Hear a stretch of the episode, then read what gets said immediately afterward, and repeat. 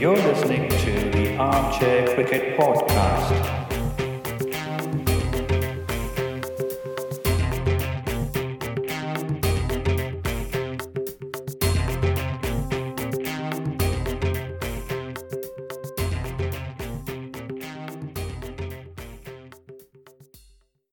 Hello, everyone. Welcome to the 12th episode of the Armchair Cricket Podcast.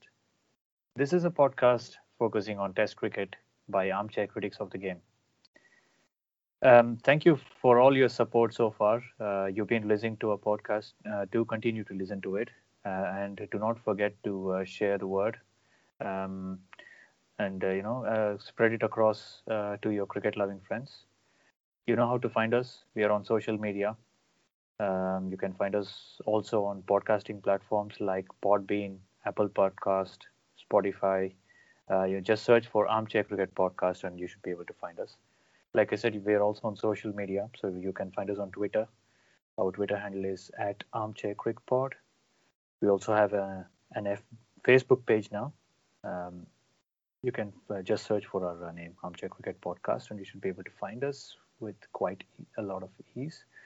Um, you can also email us on armchair.cricket at gmail.com. Um, uh, we are sometimes online on Twitter uh, when there is uh, a match ongoing. You can join us there for a banter. Um, we also keep posting uh, periodic quizzes as well as polls on our Facebook page as well as on Twitter. Uh, do stay tuned in. You, you can participate and share your thoughts there. Um, and uh, wherever you're listening to us uh, from, do not forget to give us a rating, uh, preferably a five star rating, and uh, share your feedback. Your feedback means a lot to us. Now, having said that, uh, let me welcome my co host, uh, Ajit. Hello, Ajit. How are you doing? Hello, Giri. good evening. I've been doing good. it's been a very, let's say, eventful week for cricket. Also for me, uh, with work and everything else, it's been very hectic. How about you? Yeah, yeah, likewise here. A lot of things going on around the world, also with cricket, of course, but uh, too much to digest at the moment. Indeed. Uh, but luckily, we have cricket as a distraction. Indeed. Uh, it's an opium for some of us. You know, yeah. Marx uh, said uh, religion is an opium for the masses, or an opiate for the masses. I think uh, for some of us, it's after all not a, a, bad thing to say or a wrong thing to say. Cricket is our religion, isn't it? Mm, yeah, you could say that, of course. Yeah. All right then. So before we get on to the cricketing events of the week, let's look at uh, the trivia question from the last week and the answer to it. So the trivia question from the last week was, who has the highest batting average in Ranji Trophy? And uh, for a change, uh, our usual contributors did not uh, contribute this time. I think they were a bit busy. So uh, the answer to this question is Vijay Merchant. He has a very, you know, Bradman-esque average of 98.35 in Ranji Trophy cricket. Right? He had a very short career. He didn't play many matches. Uh, it was overall, you know, uh, enough of a sample set that it made a big splash and of course, if you look at the top five averages in Ranji Trophy batting, it's pretty much the who's who of you know uh, the Indian domestic cricket and also international cricket. So Vijay Merchant leads the pack, right? And then number two is Sachin Tendulkar with 85.62. Then you have Lakshman with 80.61. Mm-hmm. Then you have Ajay Sharma who has 78.29. Mm-hmm. And of course, you have Ashok Mankad. So quite a lot, quite a lot of averages. And I think uh, a very good point that I think uh, you were telling me offline, right? Yeah. This first class average of uh, Vijay Merchant is in fact higher than that of Bradman. Wow. Is that right? yeah, yeah. I think Bradman has 95 point something, 95.14, whereas uh, Vijay Merchant has 98.35. So, wow. Uh, it's a uh, it's good to see an Indian up the charts there. indeed, indeed. Yeah you know, if you were to look at international batting averages, always, you know, George Headley, who was sort of more famous and played before Bradman, had a very mm. high average as well. He averaged in the 60s and 70s, if I'm not wrong. Therefore, you know, there were there were periods of time where uh, pe- people from certain parts of the world used to refer to Bradman as the white Headley rather than mm-hmm. Headley as the black Bradman. You know, something right. to do with the times and the way people used to refer to people. Anyway, so that's an interesting uh, you know anecdote. Thanks for pointing that out. Right. Now, uh, let's move on to the first uh, test between New Zealand and Bangladesh. This is the only ongoing test currently. Okay. Right. Yeah. Uh, would you like to take us through the test Yeah. play? So, Yeah, sure. Uh, let me do that. So this match was played, uh, or is being pay, played uh, as we speak. I think they will start the second day now in a few minutes while Mhm. we're recording this uh, podcast. It's being Uh-huh. played at Hamilton, um, uh, Bangladesh and New Zealand. So New Zealand won the toss and uh, they elected to field first. Uh, Bangladesh, of course, uh, I think is is this their first ever New Zealand tour? Could well be uh, in terms of Test cricket. no, I think Um, they've have they played been- before. They, They played, they played before. before. Okay. Yeah, yeah. Well, um, first things first. Um, Bangladesh uh, has a very good opening batsman in Tamim Iqbal, and he showed us uh, what he's capable of. He Uh-huh. played a quick. He he made a quick fire century, really really quick century, al- almost run a ball.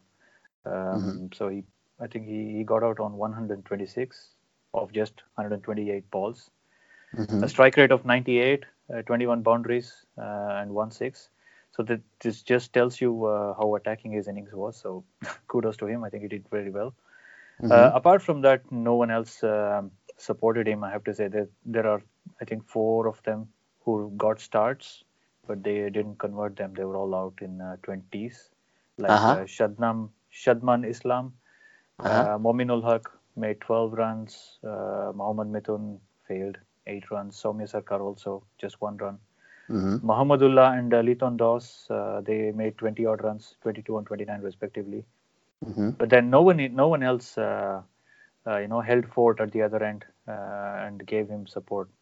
Um, so it's it's kind of, yeah, it, it's a sad, it's a sad thing that they couldn't, uh, uh, you know, build around that century from Tamim Iqbal. So when he got out, I think he was the fifth wicket.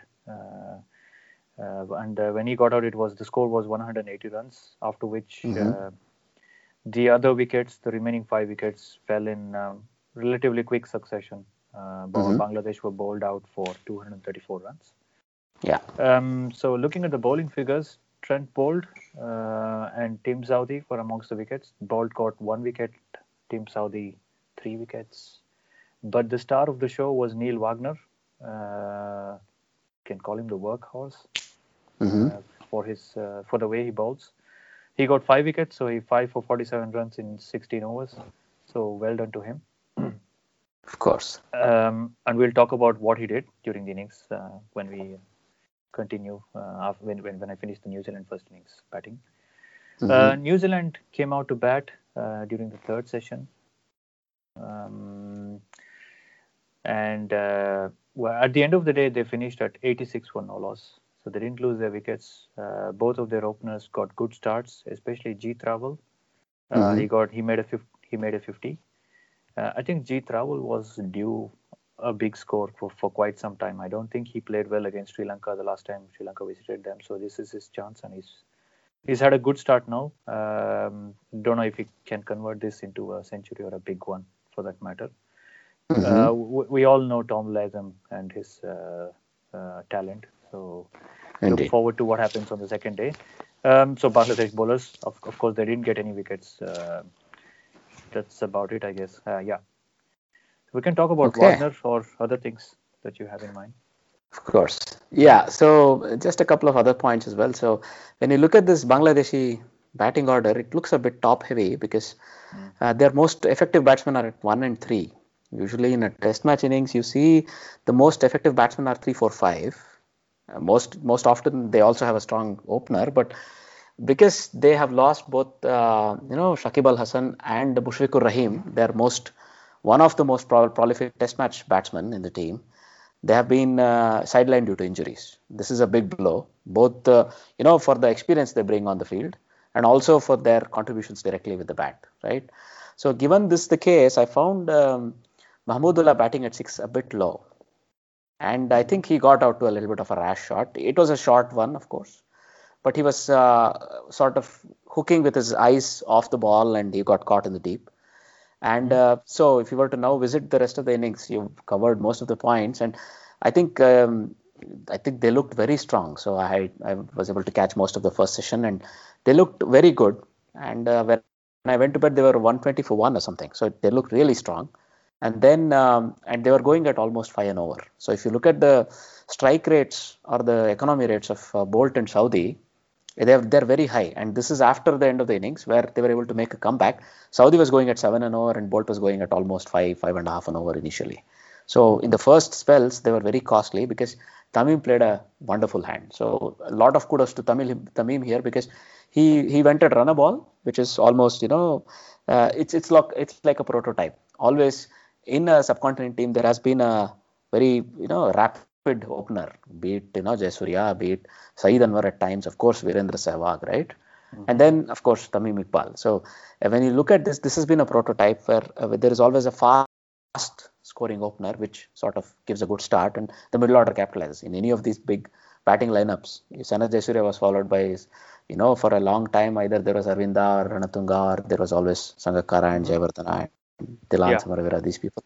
I'll not go into each of these teams, but in each case, there was a huge uh, yeah. middle order that capitalized on whatever yeah. the uh, opener was able to provide. Here, that went missing. Given all this, I think Mahmudullah was batting too low there is not a lot of, uh, let's say, um, experience. So when you have Soumya Sarkar and Liton Das and Mohammad Mithun uh, in the top seven, completing the top seven, I think there was a bit of onus on Mominul Haq because Tamim Iqbal sort of did his work. He sort of got out at an inopportune time, but he was living by the sport and he died by it. That is fine. And usually Mahmudullah coming in at five would have made some sense. And if he had tried to hang on, guide the rest of the order through, somebody like Soumya Sarkar or uh, you know, Liton Das, I think they had made contributions, but it would have helped. That's one thing I could say. So it's sort of a disappointing innings when given that an opener made a uh, 126, the team has only made 234. And there, I think we can definitely bring in Wagner. He deserves a lot of credit. As you rightly mentioned, he's the workhorse of this team. And in a ground like Hamilton, which is actually known for its swing friendly conditions, uh, New Zealand was uh, brave enough to actually insert uh, Bangladesh in, you know, and they were not at all faced even at the end of the first session to have considered 120 for just two wickets right? This guy made an impact right when he was introduced. He got um, Mominul Haq out right? He uh, Mominul Haq tried to leave a ball going down the leg side and it nicked the glove. So he was a little late letting the ball go on the leg side. And similarly um, I think if you look at it Abu Jayed was out in a similar uh, way as well, and so was uh, Soumya Sarkar. Soumya Sarkar also tried to leave the ball, and he gloved one to the keeper. So this showed that probably the ball was coming from the pitch a little faster than these people expected.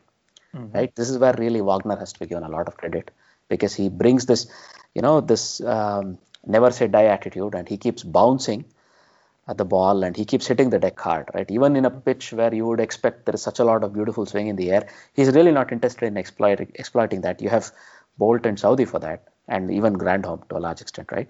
So this guy keeps hitting the pitch, and if you look at the number of dismissals or all the dismissals, I think the last six wickets to fall, except for Abu um, Khalid Ahmed, who was you know yorked by Southee, the rest were all to short balls. So in this 10 wickets that fell in the Bangladesh innings, seven people were out dismissed to a short ball. So it's very interesting. Uh, another small point, I think uh, Grandhomme dropped Tamim Iqbal when he was about 70, 75, I think, just before the end of the first session. Uh, everybody thought it could have proved very costly. It did in a way, but not for the entire innings. So they were a bit lucky. And Grandhomme came back and dismissed Tamim Iqbal later, which, uh, you know, when he, Tamim Iqbal tried to hit a shortish one and he guided them on straight to gully. It was a disappointing shot as well. So all in all, it has been a disappointing effort by Bangladesh on the first day, given that they were 120 for two at lunch. So you would expect most experienced team to close the day out at 300 for four or even 300 for three, something like this, looking to pile on all the runs and bat only once in a test. In this case, they've hardly lasted two sessions and they're all out for 234. Mm-hmm. And New Zealand really capitalized well. So they had a whole session to bat out, but still there was a lot of, you know, um, there was still some movement with the ball and uh, I think this this sort of uh, conditions you know allow for swing to be uh, going through right through the first two or three days. So, but Bangladesh did not have a lot because uh, with the with the new ball uh, efforts, if you look at it, uh, the greenness of the attack showed. Between them, the three fast bowlers have four tests, right? Mm-hmm. So they were really hit. So you know, Ibadat Hussain is making his debut. Khalid Ahmed and Abu Jayed, between them, they've hardly played four tests and this really showed. They they miss somebody like uh, you know the young fast bowler. Um, again, uh, uh, Mustafizur is one of them. yeah. Indeed, Mustafizur is injured. He would have made a good uh, addition to Tuskin, this attack. Tuskin Ahmed. Taskin Ahmed. Thanks a lot. Yeah. That guy brings not only the pace but the little bit of aggression that a fast bowler brings, right? Somebody like a Wagner, but who bowls, let's say, about 5 to 8 kph faster than Yeah. that would have really helped. So in this attack, if you had, let's say, replaced Ibadat Hussain with uh, Mustafizur, who's out injured, and Taskin again, who's not at test fitness, they tell us. So these both would have made a lot of difference. But without them, this attack was like a first class attack, you know, first class uh, team attack, and New Zealand tore into it. So, and what they did well is they started very rapidly, but then they were able to settle in and play a very classic test innings. And uh, they are averaging only about three and over, but that doesn't matter, right? I think these both are set shop as if they'll play another day easily, and New Zealand will want to bat only once and put Bangladesh out of this game, I think, right? Yeah. And you're absolutely right when you said Raval is due a big score. He has not had a test 100 to his name yet. He's been around this test setup for already two years, right? And he's played 16 tests, but he's not yet had a 100. And this might be a very good opportunity for him to showcase what he can do going forward, right?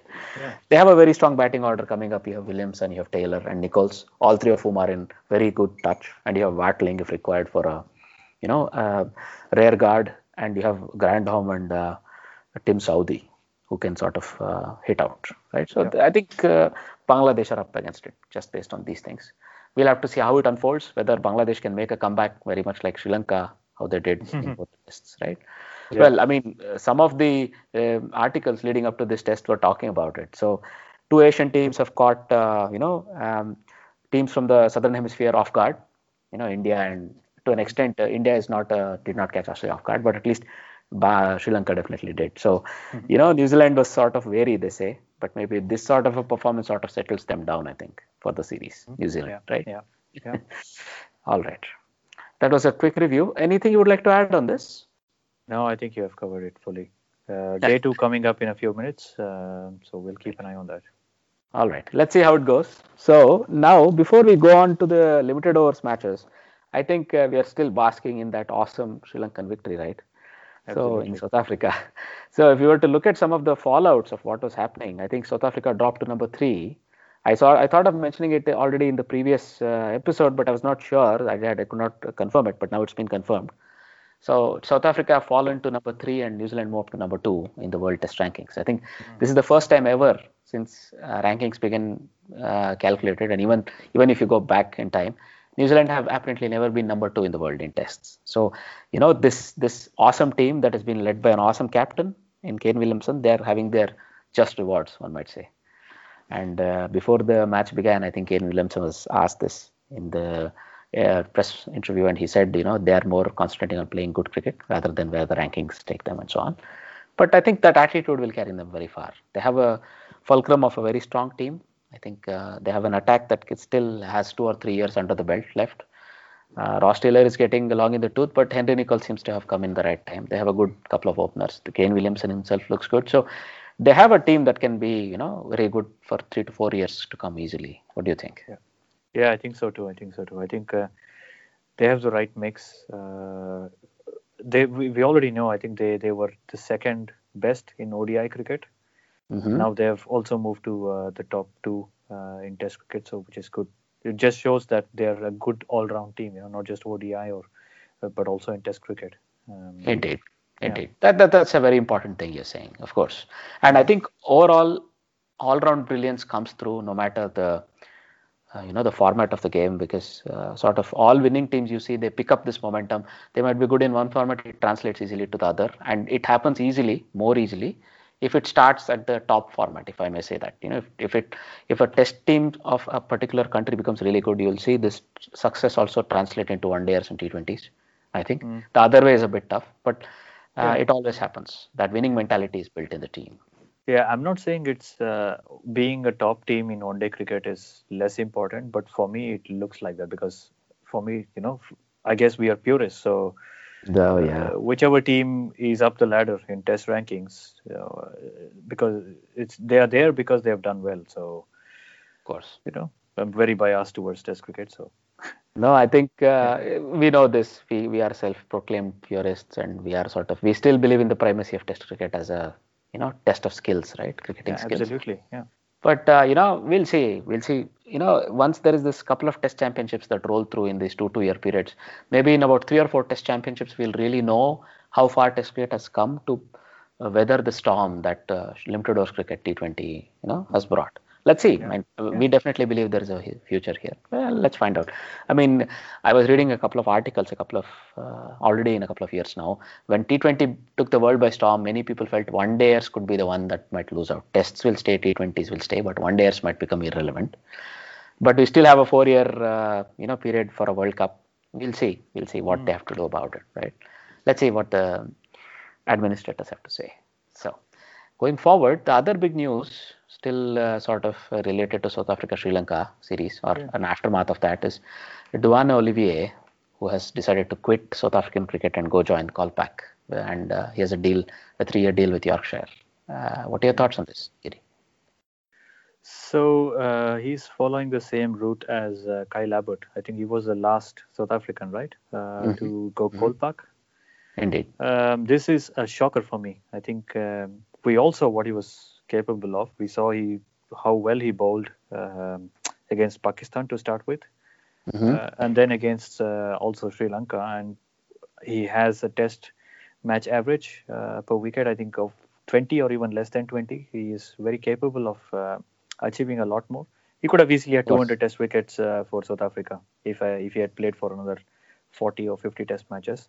Mm-hmm. But it's a huge shame if you are a South African cricket fan. You especially um, somebody who you know um, is a fan of South African international cricket team, Proteas team, you really mm-hmm. feel sad about this because, of course, uh, maybe he, he, has his reasons. Uh, I'm sure, uh, and um, he wants to you know uh, prolong his career, uh, mm-hmm. mm-hmm.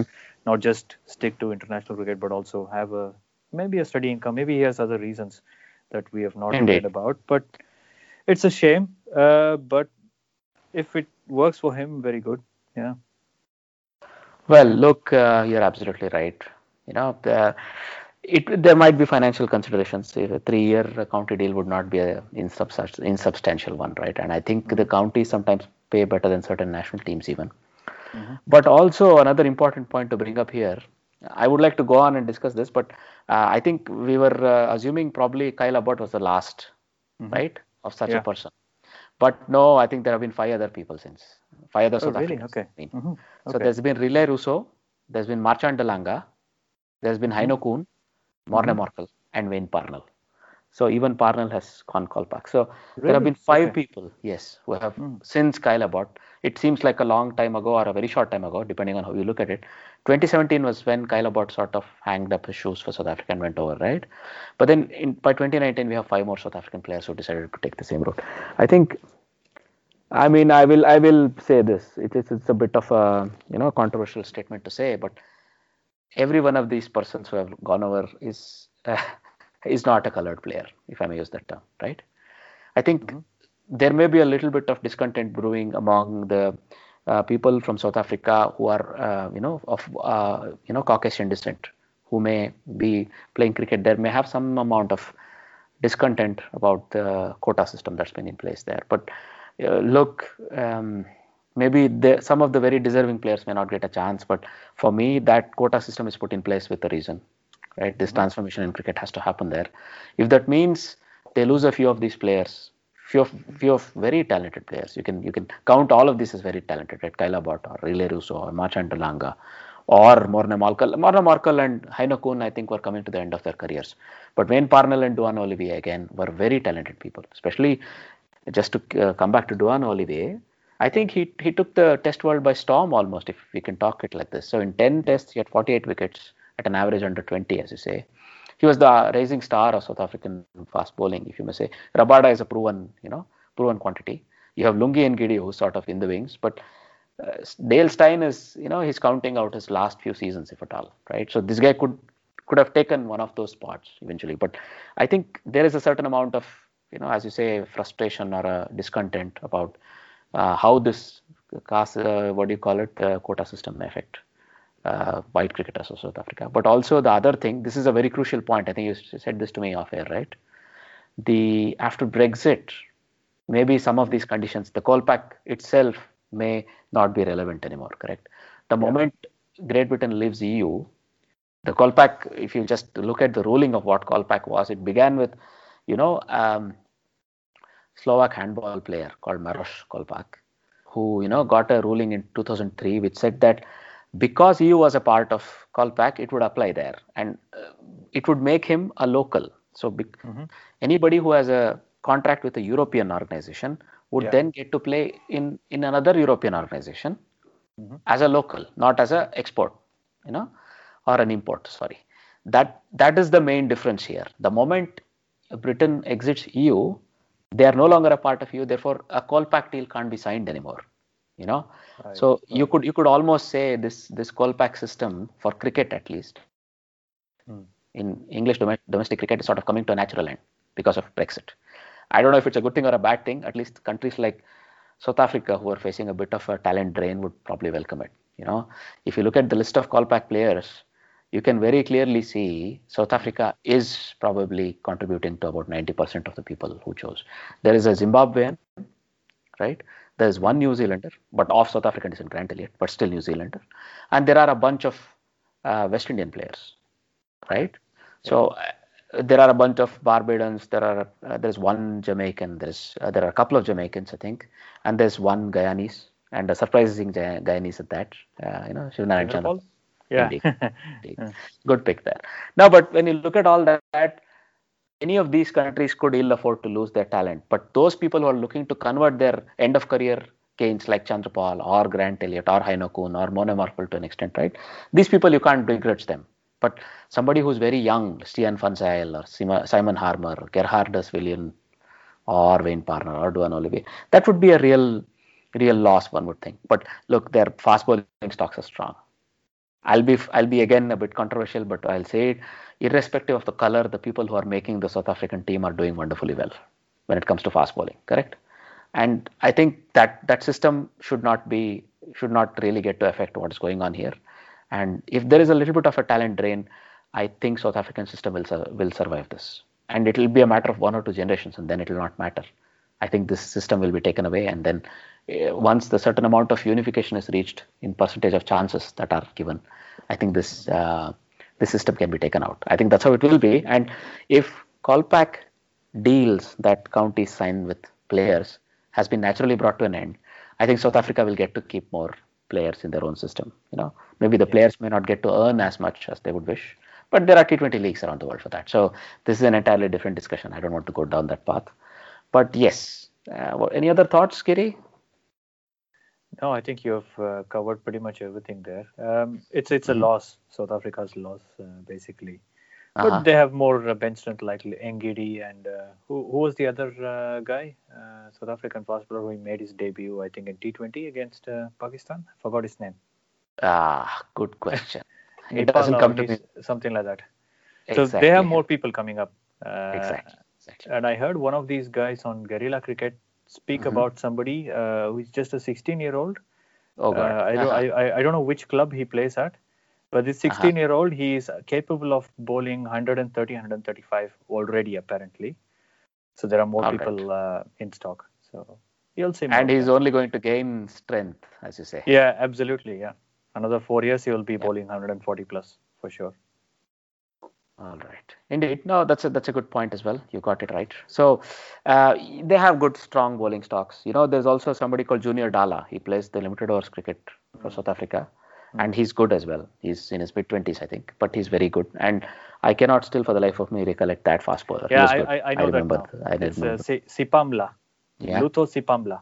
Ah, Sipamla. Lutho Sipamla. Yes. Yeah. Yes. Yes. Good point. So um, while I was looking for the you know the uh, name Sipamla, I came across another point. I think we should just quickly cover it. Sure. Uh, I don't know if you saw the squad that was announced by South Africa for their one-day series against Sri Lanka. No. There is a crucial omission. Mm-hmm. Amla has been left. Amla, out. yeah, yeah, yeah, yeah. Amla has been left out of the one-day squad. The rest of the squad looks sort of predictable. I think Duminy has still not been able to make his comeback. He started at T20 only today, if I'm not wrong, right? Mm-hmm. But um, he's still not full back to full fitness, so we can't say about that. But Amla has been left out. I think this might be a signal. You know, we were sort of discussing in the last episode. Maybe the great man is coming to the end of a career, right? Uh, maybe this is a signal that's been given by the selectors that they would la- they would rather play somebody younger, you know, and try to see if they can fit uh, one of those people rather than Amla being given place in the one day. It comes as a bit of shock unless they have a different idea that they want to rest him, right? Because his his one day record is very good even though his test match record was sort of lagging a little, he kept performing in one day. If I'm not wrong, he still has very close to 8,000 runs and a lot of hundreds. I was seeing one of these stats, you know, Amla is one of those people who scored uh, very quick rates and uh, very high average. That puts him in one of the top few, you know, ODI batsmen of his era. And he also scored 30% of all his one-day runs through hundreds. Only Kohli and a few other people have such numbers, right? So he's right up there. So it could be that he's been rested. So I would not rather speculate, but it could very well be that you know selectors might have decided they would rather let him uh, have save his best innings for the tests for South Africa. We'll see how this you know pans out. Lungi Ngidi has made a comeback. He was injured, but he's made a comeback, so all that is good, right? So uh, unless you have anything else to add here, Giri, I think let's no, move no, on. I think uh, let's move on. Yeah. All right. So uh, now, uh, let me quickly uh, take us through the India women versus England women uh, one day series that was in progress in India, right? So, there have been two one days played in the interim. So, the second one day was played in, on 25th of Feb, and the third was played on 27th Feb. The Indian women won the series comfortably 2 1. And uh, if you were to look at the individual results, the second uh, one day was an interesting one because if you remember the first one, England sort of were uh, stopped by the Indian spinners. But in the second one, the Indian fast bowling women sort of came to the fore. And basically, Shikha Pandey and uh, Jhulan Goswami between them took eight wickets and restricted England to 161. Uh, I think we just covered this briefly in the last one. So um, this total was very easily chased by the England women, uh, Indian women, I mean. So India took uh, the 2 0 lead going into the last one day, which was held in Mumbai. And then in the third one day, uh, England struck back. So this is also, as I mentioned in the previous episode, this a this was a very tight, uh, you know, contest for points that are being recorded. You know, and uh, England were able to go away with two points rather than give all three matches to India or all six points to India here. And England fought back fantastically. So first of all, they restricted India to just 205 in 50 overs. You know, Mandhana and uh, Purnima this time who batted at three made 50s and the rest of Indian middle order sort of could not do much. And uh, Deepti Sharma made it 27, and then Shikha Pandey in the end contributed 26, making sure India crossed 200. And a lot of credit to you know Katherine Brunt, the England fast bowling woman, or England fast bowler, who took a five for for just 28 runs in 10 overs. And then, even though the target did not look very challenging, Indian fast bowling women again struck back. So Jhulan Goswami dis- dismissed the first three English batsmen very cheaply, English batswomen. And then uh, Heather Knight again stood out. She made a 47. But then England were in trouble. So chasing 206 to win, they were uh, 49 for 5. And uh, so there was a chance again they would fall away. But then the lower order started batting really well. So first of all, Heather Knight was supported by um, Wyatt, who made a half century as well. And then I think she's danni Wyatt, if I'm not wrong. So she made a half century. And uh, she was uh, then later supported by uh, Elwiss, Georgia Elwiss, and Katherine Brunt herself. And they took England home in, with about seven balls to spare and with eight wickets down. So it was really a thrilling match. But England deservedly won the match, and they, India won the series 2 1. Right? So Katherine Brunt was declared the man of or the woman of the match for her performance. So it was a fantastic one day series.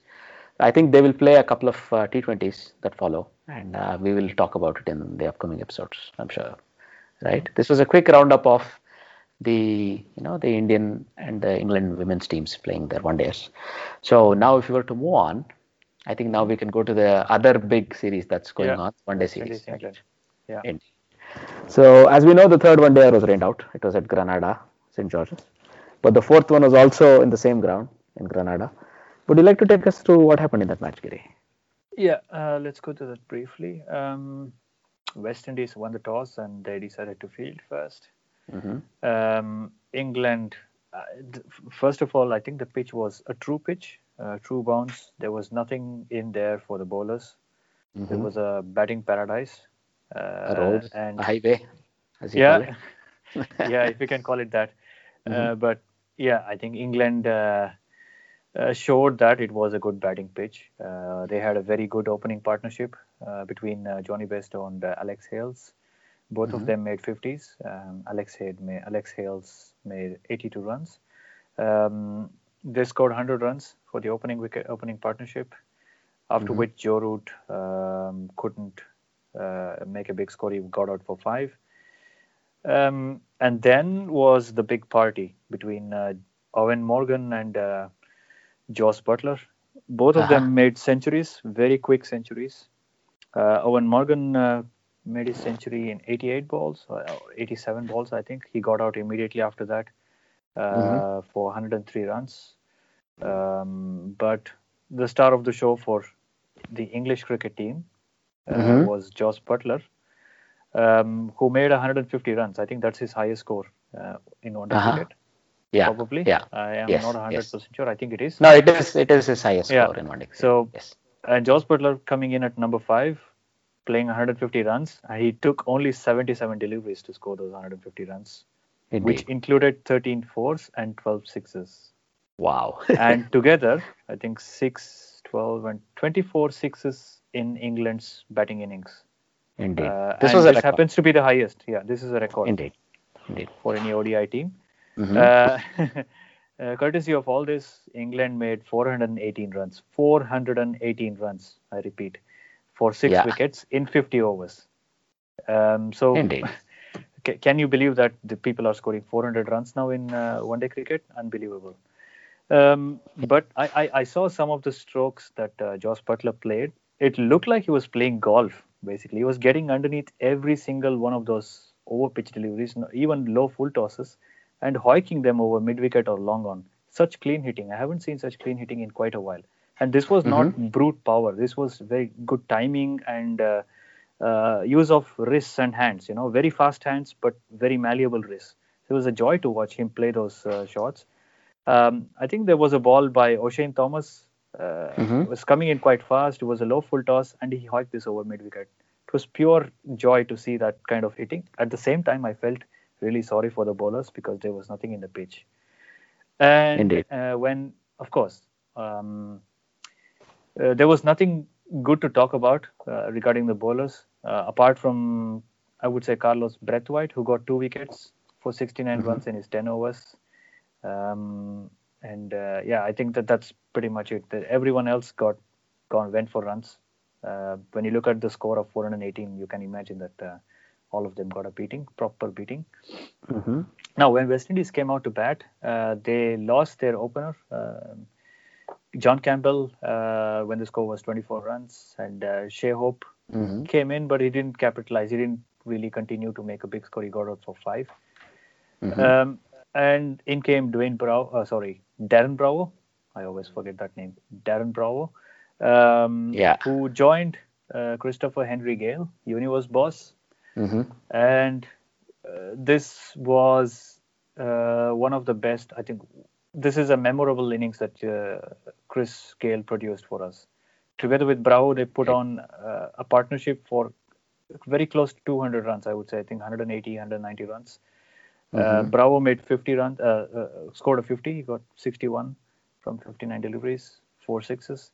But Chris Gayle stood out. Uh, he scored 162, a big 100 Mhm.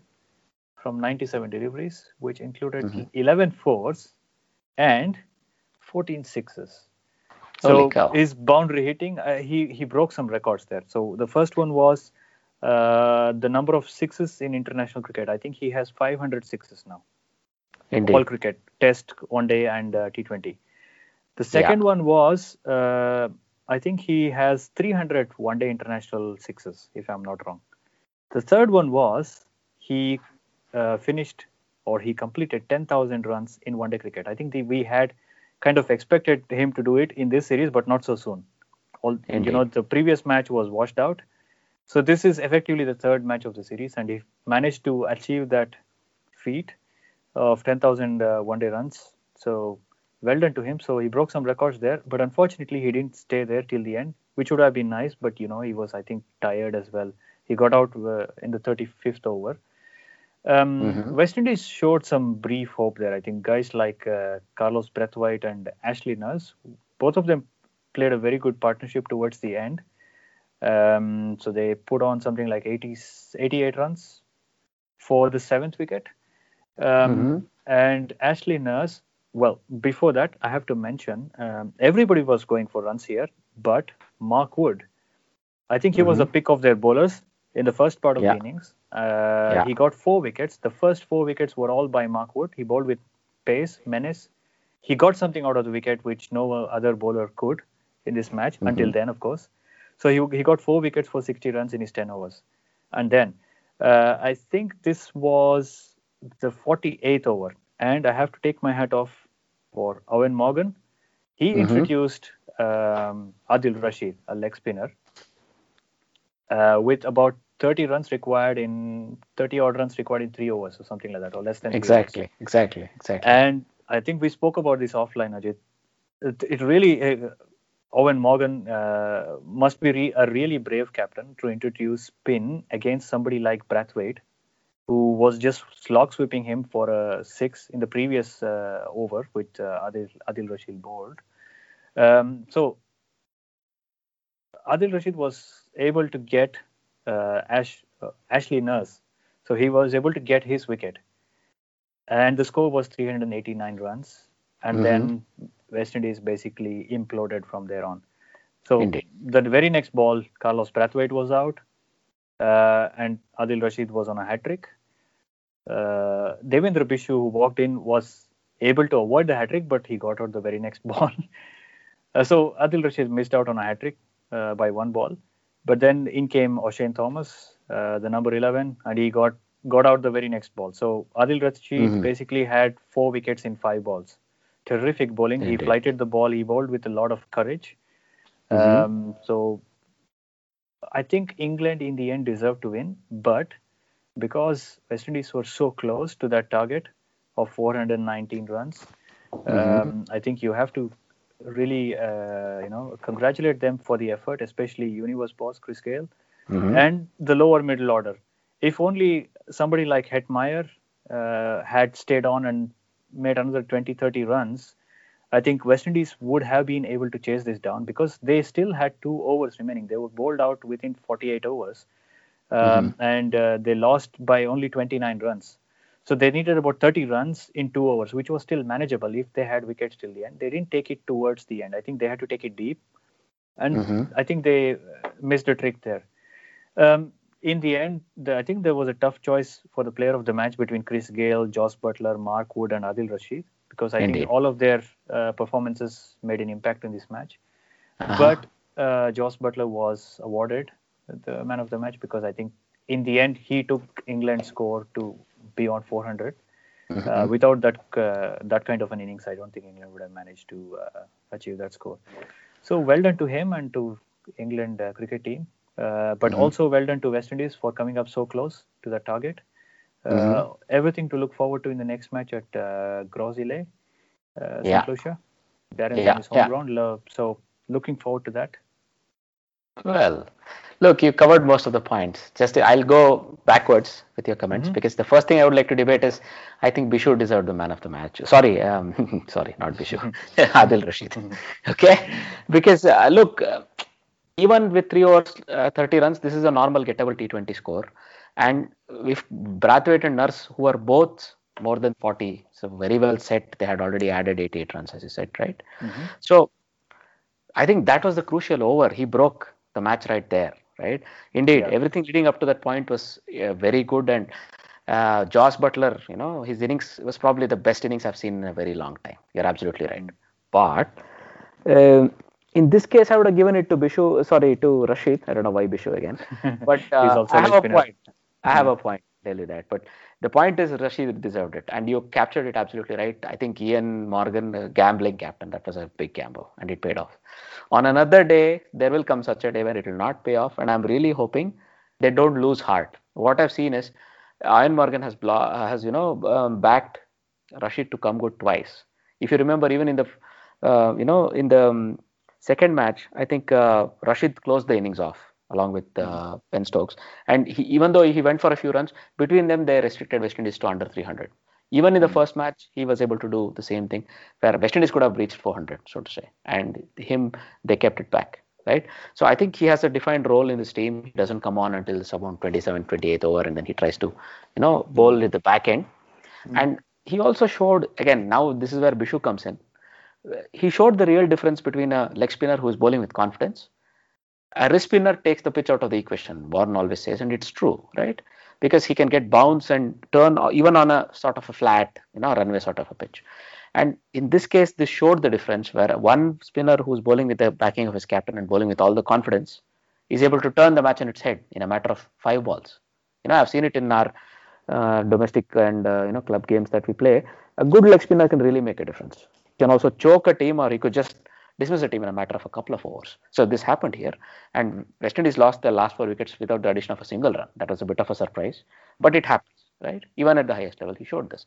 On the other hand, Bishoo was really disappointing. He was bowling a bunch of pies, and it was really bad because uh, you would expect this this sort of a guy. You know, I don't mind if you go for 85 in such a match, right? Because everybody's getting hit. Can you buy me four or five wickets? That's the whole point, and that's exactly the sort of analysis Rashid has. 85 for five, right? Yeah. That, that that's a very important point. I would have given Rashid the man of the match, but look, as some you know some podcast put it, uh, universe boss versus universe jaws Mm-hmm. This is what the contest was all about, and apparently the contribution from Universe Boss was not enough in the end. But he played a fantastic innings. Just one small statistical highlight, what you already mentioned. Gayle completed 10,000 ODI runs with his 500th international six. Wow, that was a that was a nice point. I think uh, Guerrilla Cricket uh, mentioned this live on air when they were covering the match, right? Wow. And then of course, um, he becomes the second West Indian after Lara to complete 10,000 runs. You know, Chanderpaul had a chance, but I don't think Chanderpaul can anymore. We don't know if there'll, we don't know who the next 10,000 uh, you know run making one day uh, in West Indian the player who would be. I think I might specify that, but I think you get the sense. Maybe it's a hope. I don't know if Bravo has enough I time hope, to. Yeah. Mm-hmm. yeah, but or Hetmyer if he he's young and we hope one of these players is able to stick long enough with the team without having enough squabbles with the management and such that they get yeah. the long 300 one days and they get to 10,000 runs because they have produced fantastic batsmen over the years and they deserve yeah. to get there right uh, one small point about Eoin Morgan as the batter here I think he did a fantastic job so uh, why I credit him with a lot of uh, you know good things here is during the bowling middle overs once Hales and Bairstow did their work and Hales got out, there was a little bit of a lag in momentum because Buttler himself was 40 or 40 or some such. He was not exploding from ball number one. So Buttler, for his uh, last 100 runs, took 31 balls, right? So he was nearly 40 to 43 ball 50 or thereabouts. Then he exploded. All this was possible because Eoin Morgan was scoring at a strike rate of about 120 right throughout. Eoin Morgan himself hit six sixers, right? And then he scored 100 off just 8 8 balls. So a lot of credit goes to Eoin Morgan, who made sure the boring middle overs did not take a grip on his team, and he kept the scoreboard churning over at a very fast pace. Uh, and somebody pointed out very correctly, I think it, it, might have been Guerrilla Cricket on their commentary, that this is the difference between England and India, the first and the second ranked teams in one day cricket, right? Mm. England never stop. India have a format where they say we set up a good base and then we launch from there the very traditional way of playing one day cricket. So mm. uh, they said no matter what, if India were to be chasing this 418, they would be still going for you know 50, 52 for no loss at the end of 10 overs. Then they would go all out, right? This England team has a slightly different approach. They go all out from ball one until ball 300 or something, right? This might mean they, they might go to 60 all out, but this might mean they might get to 400 more often than not. If you look at the trends of this series, West Indies looked like they would reach 400 in the first match. England reached it in the fourth one, right? And even the second match was a very high scorer. So I think this is sort of trending to show us the World Cup might be a very high scoring affair overall, right? Mm. And players like all over playing in T20 leagues all over the world, the power hitting is now a common thing, right? Mm. Even test batsmen who are very good in tests, like Kohli or somebody, when they choose to hit, they hit really hard. Even for example, Pujara, he completed a T20 right recently in Syed Mushtaq Ali Trophy. Yeah. Uh, 30, 40 balls, whatever.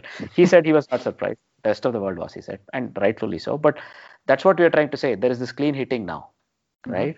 So uh, even though the World Cup T20, uh, sorry, the World uh, Cup 2019 would be played with the Dukes, right? Yeah. hmm This is a very close tie-up or a very close toss-up, I think, between Dukes and Kookaburra. But I think Dukes is still retaining the White Dukes are still the one that will be used, unless Right. it's a world uh, body ruling and they play with Kookaburra. Mhm. But nonetheless, if there is no Dukes used, I think there is not enough swing and seam. But since Yeah. they play with two new balls, there would be enough for the new ball bowlers. But I have a I have a feeling it'll be a very high-scoring World Cup. Yeah, What another point I would uh, like to mention here, Ajit, is Uh-huh. that uh, you know this this whole concept of using two new balls on both ends uh, came about a few years ago. Uh, until then, they said the bowlers did not have any chance, right? And as it turns out, because there is a newish ball all through the innings, you know, it's it's probably only 25 overs old uh, Uh-huh, uh-huh. each ball. So it's kind of it kind of kind of uh, stays fresh, and it's probably helping the batsmen even more than the bowlers. Uh, Don't you think? Because um, you look at all these games, uh, England and West Indies, they've all been high-scoring games. Maybe this is telling us something, you know. Ah, it has also something to do with, you know, we discussed this at the end of the first match where I think Ian Bishop or somebody pointed out the pitches are not spicy enough. It's a road, right? Or a highway or a runway, whatever you call it. That's the whole point. I don't mind if there is a, you know, dual bounce nature of the pitch or a little bit of a, you know, uh, that that would add something that would give the bowler something to work with and give the batsman Okay. some thought to wait and see what the ball is doing but this is really not i mean it's really uh, hitting all out but well that's what cricket is evolving towards you know you have these tough additional test matches out there and sometimes occasionally like if you look at the um, women's uh, one day series that happened in india i think it was tough and attritional throughout so there might be occasional series where it might be tough and attritional, but overall ODIs are indeed tending to go towards very high scoring. So it's like you know, 300, 310 is not a very big score anymore apparently. right? It's going to be all right. So that was the quick roundup of West Indian uh, West Indies versus England. Yeah. Now, if you were to go further, there have been uh, a couple of uh, you know matches between Afghan, Afghanistan and Ireland, both being played in India in Dehradun, right? Uh, so there was a 30-20 which Afghanistan won comfortably again. So they first batted and they set a target of 211. So the first two matches Ireland had batted, but in the third match Afghanistan got a chance to bat first and they showed how good a batting team they are and they scored 211. Right, Mohammad Nabi scored a fantastic 80, and then uh, when they when it came uh, time to bowl, the bowlers were of course very strong. Right, they comfortably restricted um uh, Ireland to 170. And that is in in you know T20 terms 178 only Ireland were able to get to. It was sort of foregone conclusion, so to say. Uh, some highlights from this match: Rashid took a hat trick. Rashid Khan, the leg break bowler, he took five for and he took a hat trick, right? And th- along with Nabi's 81, these were the two really highlights as far as uh, Afghanistan were concerned. So Afghanistan took the trophy 3-0 the series 3-0. And Mohammad Nabi was voted not only the player of the match but also the player of the series. So in spite of strong performances from Rashid Khan, he was able to keep out uh, Rashid Khan from the man of the series, which was a bit surprising for me. That's a quick roundup of the T20. And today, that is on 28th, there was a uh, one dayer that was played between Afghanistan and uh, Ireland again. And in this match as well, you know, uh, again, Afghanistan showed how how how well equipped they are as far as you know an Indian condition or an Asian condition is concerned because um, they were able to bowl first and restrict Ireland to just 161. Paul Stirling nearly carried his bat in a one-day innings. He was able to drag Ireland all the way to the 50th over, but they were only able to make 161. He made 89, and he was the last man dismissed. And uh, when it comes to bowling, I think Dawlat Zadran and Mujeeb Ur Rahman, the mystery leg break bowler that they have. You know, Mujeeb Ur Rahman had an analysis of 10 overs, 14 for 3. Uh, that's astonishing. So he took three wickets, and Dawlat Zadran, who bowls medium fast, took three wickets as well. Uh, Rashid Khan didn't have much to do, but he still was able to go at, at only three and over. And effectively, this is not a very tough chase. So I think Afghanistan did a bit of a rejig with their batting order.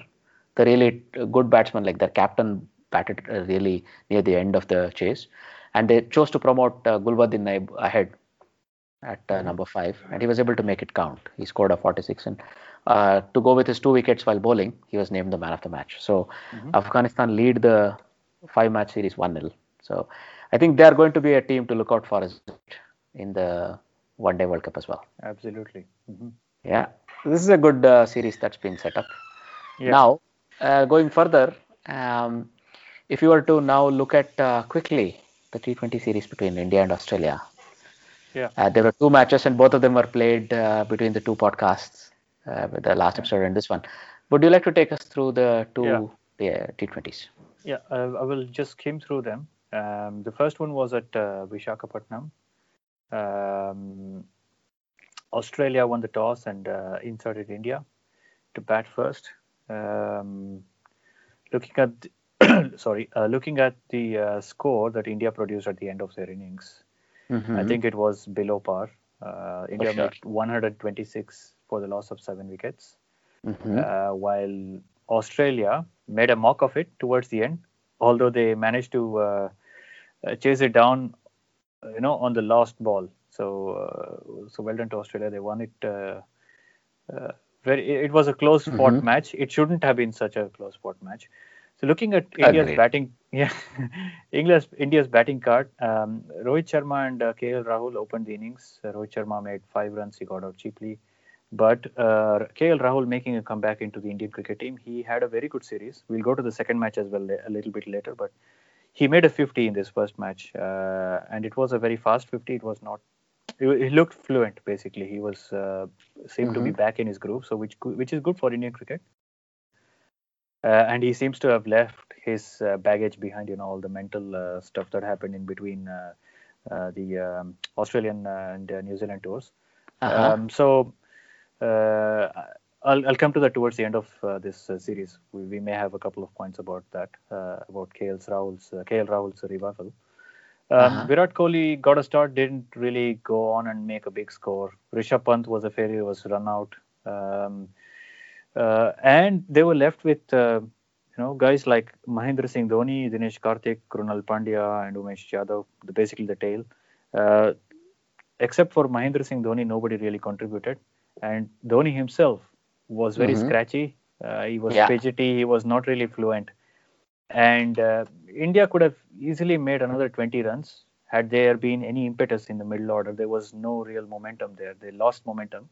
Whatever momentum KL Rahul had provided at the top of the innings.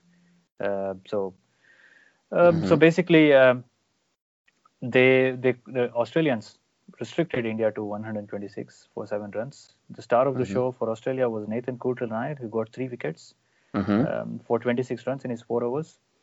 And of course, uh, uh, Jason uh. Uh, let's Uh-huh. remember that he also had a good uh, series uh, against India way back home uh, in Australia. Yeah. He bowled really well in the T20s there as well. Mhm. Um, and of course, Pat Cummins, you know, you cannot keep him out of uh, the game. He was very exceptional. I think he was exceptional. Um, he bowled four overs for 19 runs. You know, that's unbelievable Wow. in a T20 game. For Indeed. and even picked up a wicket. and uh, D'Arcy D'Arcy Short, sorry, uh, Mhm. he rolled his arm over for a couple of overs, just considered 10 runs. So you can look at India's score and then compare these bowling figures. Everybody was very economical. Um, Australia, they kind of lost their first couple of wickets very quickly. Uh, Stoinis and uh, Aaron Finch, both of them got out in single digits. Um, but uh, they were stabilized by uh, a good, steady partnership between uh, D'Arcy Short and uh, Glenn Maxwell. D'Arcy Short played a runner ball 37, Mhm. whereas uh, Glenn Maxwell, uh, he he he scored at better than a runner ball. He made 56. He managed to score a 50. In Mhm. um, uh, so he made 56 from 43 deliveries with uh, four, six fours and two sixes. Uh, I Mhm. think he was uh, the best batsman out there in their team. And after that, when he got out, uh, he holed out to Rahul um, uh, in long off against Chahal. Mhm. Uh, Australia kind of lost their way. They lost quick wickets, very, very uh, in quick succession. Basically, the, when Maxwell got out, um, in I think 10 or 12 runs, D'Arcy Short got out, and then uh, Ashton Turner, Peter Handscomb, uh, and also Nathan Coulter Nile, all of these guys got out Uh-huh. primarily because um, the 19th over was bowled by Jasprit Bumrah, Jasprit Bumrah, Jasprit Bumrah. I'm really sorry. Um, uh, you, you, you, we all know what he's capable of, not just at the beginning of an innings, but especially towards the end of an innings. He bowled, he bowled a pitch of a 19th over, um, uh-huh. in, in, which he managed to pick up two wickets and I think considered only three runs or something. So it was unimaginable. Absolutely wonderful performance from him to pull mm-hmm. the game back in India's favor. Uh, and uh, Australia were left with 14 runs of the last over. Yeah. Um, and the last over was bowled by uh, Umesh Yadav. Yeah. Uh, he looked a bit offbeat and uh, he considered a boundary. Uh, well, Pat Cummins actually hit a boundary very nicely, so we have to uh, also give him credit for placing that shot. You know, that full toss from uh, Umesh Yadav outside the off stump. It was a cover boundary. So uh, they were rescued by Pat Cummins and uh, uh, Jhye Richardson towards the end. Mm-hmm. So they both of them managed to hold their nerve, uh, and is is very. Uh, it was a uh, an important thing to note that the last ball of the innings they needed two runs of the last mm-hmm. ball, mm-hmm. and they basically tipped. They they did a tip and run. So they just played the ball out just towards the edge of the 30 yard circle, and then they ran really hard, finished the two mm-hmm. runs, and um, they basically managed to win it in the end. Um, for his uh, stellar performance with the ball, Nathan Coulter-Nile was awarded the Player of the Match. I'm very mm-hmm. happy to see when a bowler is given the Player of the Match award, especially in a T20 game. We don't get to see that a lot these days. Um, mm-hmm. So well done to him. And Australia took a lead of 1-0 in the first match um, after Vishakhapatnam at Vishakhapatnam. Do you mm-hmm. have anything to add there? Well, I mean, just a couple of quick points. So you've covered most of the points uh, that are worth talking. If you look at it, I think Dhoni, the engine of Dhoni's, you know, machinery is a bit slow to get uh, warmed up because of his, uh, let's say, advancing years, if I may put it like this. Because it looks like, you know, uh, we'll talk about it in the second one, I'm sure, but he was again a bit slow. He sort of was not willing to expose Chahal, who was batting with him towards the end of the Indian innings, to Pat Cummins and Nathan Coulter Nile because I think he chose to do that. We don't know what would have happened if he had not done that, right? One always thinks, what if? But then he himself was not able to really accelerate. He took 37 balls over his 29. In the end, the number of runs he put on board nearly proved to be enough. I think uh, you are right. Umesh Yadav was a bit off color. I think Bumrah deserves all the credit for giving him 14 runs for the last over. But one would think with such a high spirit, maybe Umesh Yadav let the team down a little in the la- in the first one day, right? That's the way I look at it. But it was not. It's these things in T20. I think chasing 15 in the last over of a T20 is very common these days. Yeah. And unfortunately, you know, two good hits. So Pat Cummins and both Pat Cummins and Jhye Richardson, they played yeah. very intelligent cricket. Beat the tip and run, and also the boundary that Jhye Richardson hit of Umesh Yadav. So both Pat Cummins and Jay, Richard, Jhye Richardson hit a boundary each, and uh, both were very clever shots in as much that they were aware of the field when they placed those boundaries. They were placed rather than hit, right? Mm-hmm. That came through. Their cricketing nous and the cricketing awareness came through even in the last ball when they knew if they were to just place the ball, as you said, to the 30 yard circle, there was a high likelihood they would comfortably finish the second run, right? And it yeah. uh, transpired like that. So uh, this showed that, you know, this sort of evolution of uh, how T20 cricket is happening. Yeah, this is very interesting. So even though there was a good match, which uh, you uh, rightfully pointed out, Australia made it difficult. Glenn Maxwell scored a wonderful 50, and there was nobody to support him, right? Otherwise, this would have been a cakewalk. Should have been a cakewalk. Hmm. But uh, you know, Australia are sort of working out a few kinks, and they're trying to get uh, to a good combination. Ashton Turner played, right? And uh, maybe even Khawaja may get a game, as they say during this uh, ongoing series. So they're trying to sort of get their equation right. So in spite of that, they were able to e- easily clinch uh, the um, match. So I think we can move on to the second one. Yeah, the second one was played at uh, what I call the bowler's graveyard because there is nothing in it for the bowlers at this place. yeah. Uh, unfortunately, I mean it's it's, it's a, one of our home grounds, so I can't. I mean, I shouldn't be saying that, but it's really a worthless pitch. It's just for there uh, for the batsmen. For T20 cricket, maybe it's high octane cricket. It's good uh, for the batsmen, but yeah. Well, um, so let's go there. Um, so Australia won the toss and put India in to bat first. Um, India this time they played Shikhar Dhawan in place of uh, Rohit Sharma.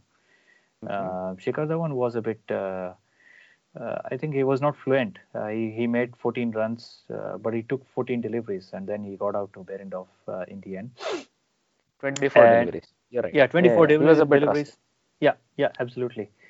Um, but um, KL Rahul was very fluent. He hit three fours and four sixes in his 47 runs. Uh, unlucky to miss out on a 50 in his home ground, but uh, that was it. Um, and uh, Virat Kohli and I think uh, let's go to Rishabh Pant. Rishabh Pant was out cheaply again. This time he made only one run.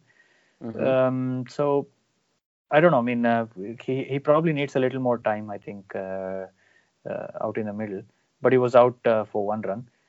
Uh, But Virat Kohli and MS Dhoni, Mah- Mahendra Singh Dhoni, got together, um, and Indi- I think India were 74 for three at the end of um, 11 overs, just over 10 overs.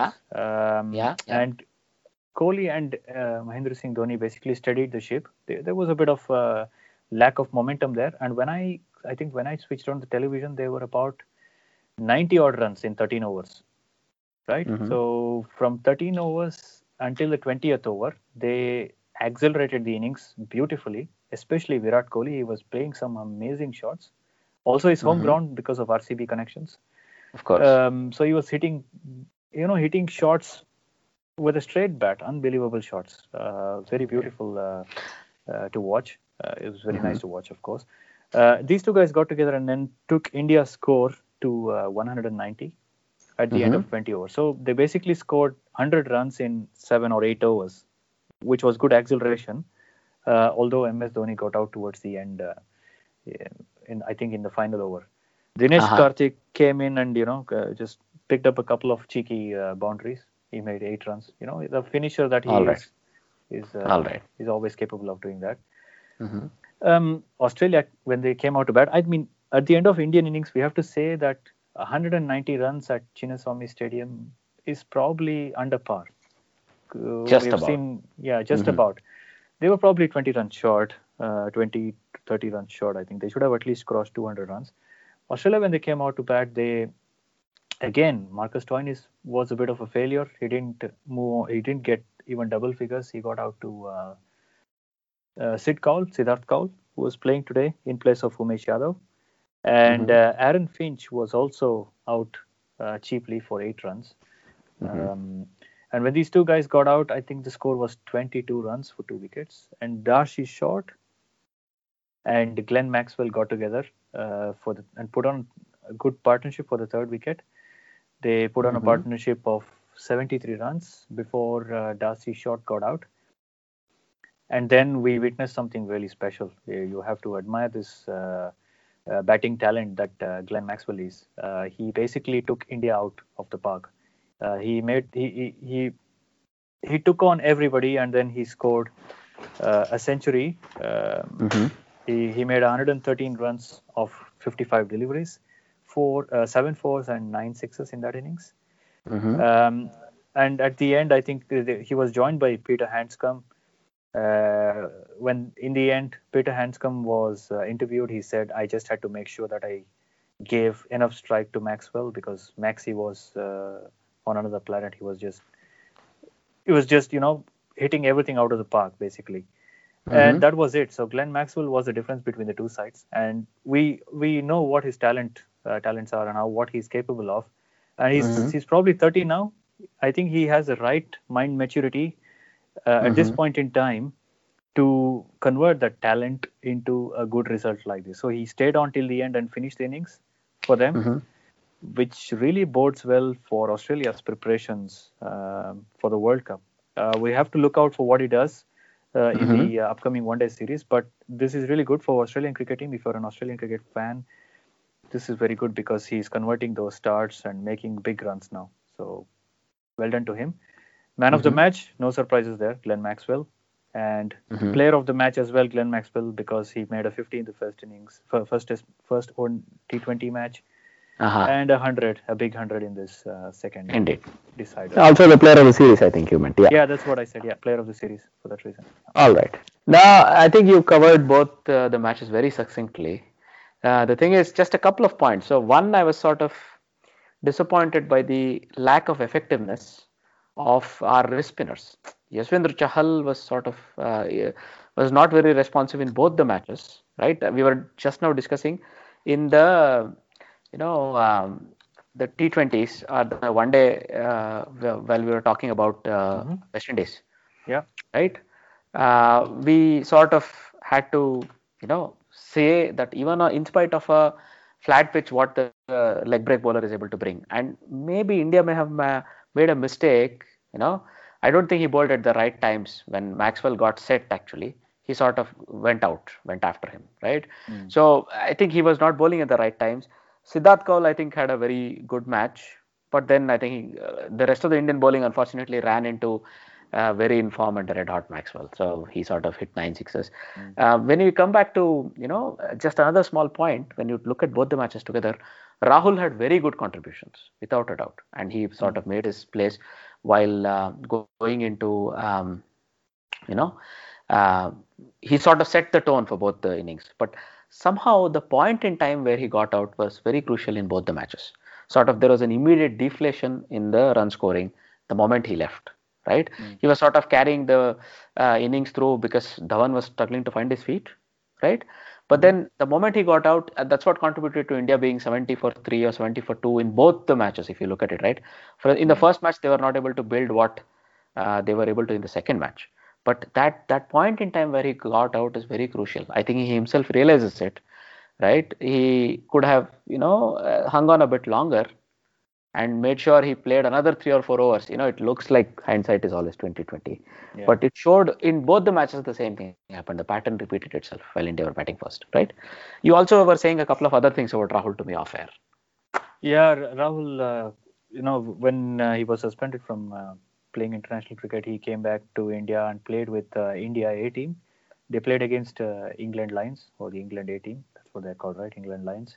So uh-huh. had a good series there but more importantly, in his interview uh, at the end of the match uh, in Bangalore, or in the middle of the innings, I think, when there, when there was a break, uh-huh. he specifically mentioned about spending time uh, with Rahul Dravid.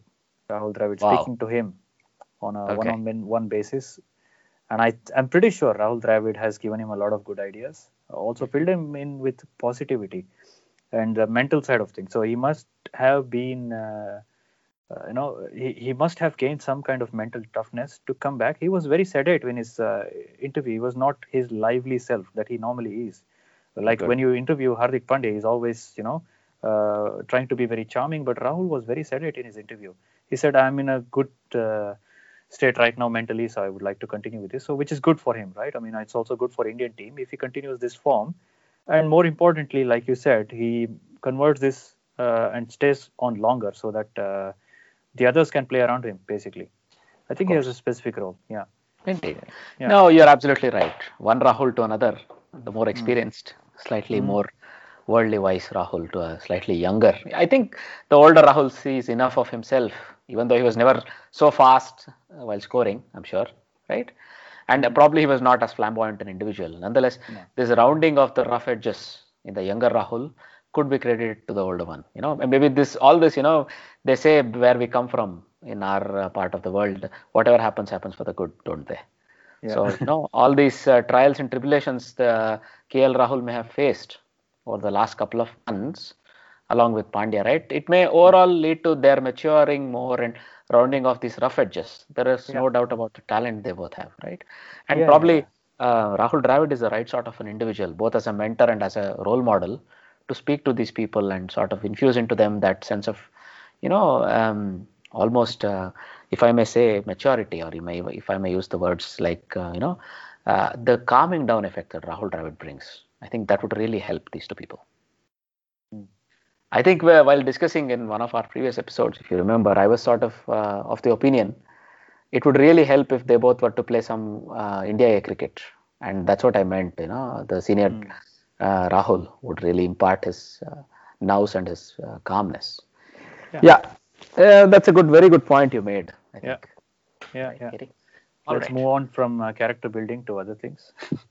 well, now then it's time that we sort of uh, bring a little bit of character assassination into picture. Well, that's a tough term, but you know what I'm referring to, right? Sanath Jayasuriya. Yeah, right. So it has come to notice that Sanath Jayasuriya has been sort of banned for two years by ICC, the anti-corruption unit of ICC, for not cooperating with the ACU's investigation that happened in last uh, September October period when mm. uh, you know some cricket was being played in Sri Lanka. So uh, just to summarize what happened there, I think uh, Sanath Jayasuriya was uh, suspended for two years, right, mm-hmm. for uh, not providing all the relevant information to the ACU officials. So one of the one of the requirements for playing and administering international cricket at the highest level is that you have to be able to make uh, available your personal some personal things like uh, your bank account details your mobile phone and so on and so on as and when they are asked by the AC officials right? Yeah. so uh, the only thing is that uh, maybe this guy chose to withhold it for whatever personal reasons he may have had. Unfortunately it was not perceived uh, in any you know he would not be showed any leniency because the rules are the same for everybody right? He's undoubtedly a, a giant uh, as a performer on and off the field i'm sure in the in his part of the world but the rules are the same for everybody unfortunately right? So this meant even though he was able to hand in those things a bit later it would mean there may have been some amount of cleanup that may have gone on in the back end background right? We don't know. So as a result he was banned for two years. He gave a very elaborate uh, you know statement via twitter to his fans and some of them sort of seemed to ask him you know you're not actually addressing the question of why you chose to withhold those things that were asked of you. But you know that's by the by. We don't really don't uh, know these things. These things will never come out into the public. But he has accepted the punishment that's been meted out to him. Uh, you you were saying something to me off air right? What was he saying about it giri? Uh, he well, was saying yeah? well he was i think uh, what he said was something like uh, i'm going to accept this ban for uh, for my love of the game something like that. And because he loves the game, yeah, he's going to yeah. accept that. Yeah, he's going to do us something a favor. that effect. Indeed. Yeah. Or he was also saying something to the effect of for the good of world cricket. I don't know how that's. I yeah, that's what I said. To. I mean, uh, this is where you know the character. Uh, let me put it reducing part comes in. I really don't know what he meant by that. Look, he's undoubtedly a legend, but he can't even a legend. Even if tomorrow Rahul Dravid we speak in such glowing terms about him, or Tendulkar, or Kumble, if they are uh, associated with the administering or coaching or some such role and if ACU, the anti-corruption unit of ICC were to ask them, they are forced to give in and they also are not above these things, right? So uh, that's a nice, very polished way of his to say that he is accepting it for the good of the world cricket. and you know, a cynic, a cynic may say, sure, you're staying away is the good part there, you know. Mm. But uh, well, it's it's up to the individual to perceive it as they may. But you know, at the end of the day, uh, just some some corrupt practices may have been going on in Sri Lankan cricket. We don't know if this person was really involved. Well, so we don't speculate. No. But yeah. you know that that there was some talking about it and there has been a ban imposed. We will see what it means in the long run, right? So yeah, an interesting story to talk about. Uh, well, the, that remains uh, that leaves us, you know, with one of the other interesting topics, the India-Pakistan embargo that's going on whether uh, Indian uh, cricket team will choose to play Pakistan or whether there may be more ramifications out of this. There has been no update on this in the last week, I think, because of the escalating tensions between the two countries. I think the two cricket boards are sort of withdrawn into the background. We'll have to see how this unfolds once the rest of the tumult dies down. There's yeah. still enough time left for the World Cup. There's more than 90 days left for the World Cup. We'll have to see what the cricketing bodies, individual country cricketing bodies, and also the ICC has to say about it. I think sort of common sense may prevail and sort of matches may go ahead as planned. But let's see how it unfolds. Giri, yeah, let's Any see. Let's see. No, no, I have no thought. I mean, I have no inputs on this. Let's just see what happens because I think uh, the next few days or even the weeks will be very crucial uh-huh. uh, to this. Uh, it's still a very hot topic, right? We have to let it cool down a bit. Uh, exactly. Not just cricket, outside of cricket. So exactly, yeah, you hit the nail on it. You got mm-hmm. that right. All right, then. So, just a couple of housekeeping things left for us this episode. So, first of all, let's uh, quickly go to the trivia question for this week. So, the trivia question for this week is name the player who has the highest run aggregate in women's ODI cricket. So, name the women player who has the highest run aggregate in the women's ODI cricket. Right? This is a very easy question. So, we really expect a lot of participation from our listeners. I know you're out there. Come on, guys, give us an answer or two, right? Uh, that's one thing. So you can always give us your answers as we always repeat. The uh, Twitter handle is at armchair crickpod. You could give us your answers here or via our Facebook page, right? And then uh, you could also get back to us, write to us via armchair.cricket at gmail.com, right? And then you could listen to us and pop- popularize our podcast or spread the word, right? You are our real strength. The more you talk about it, the better it is for us. All right, then, that's about it from us. So it's a goodbye from me. It's a goodbye from him. Thank you, guys. Bye. Bye bye.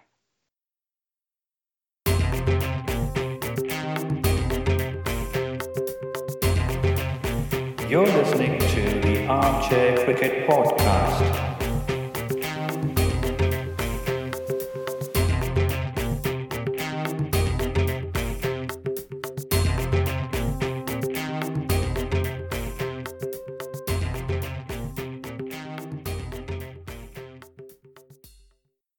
Hello, everyone.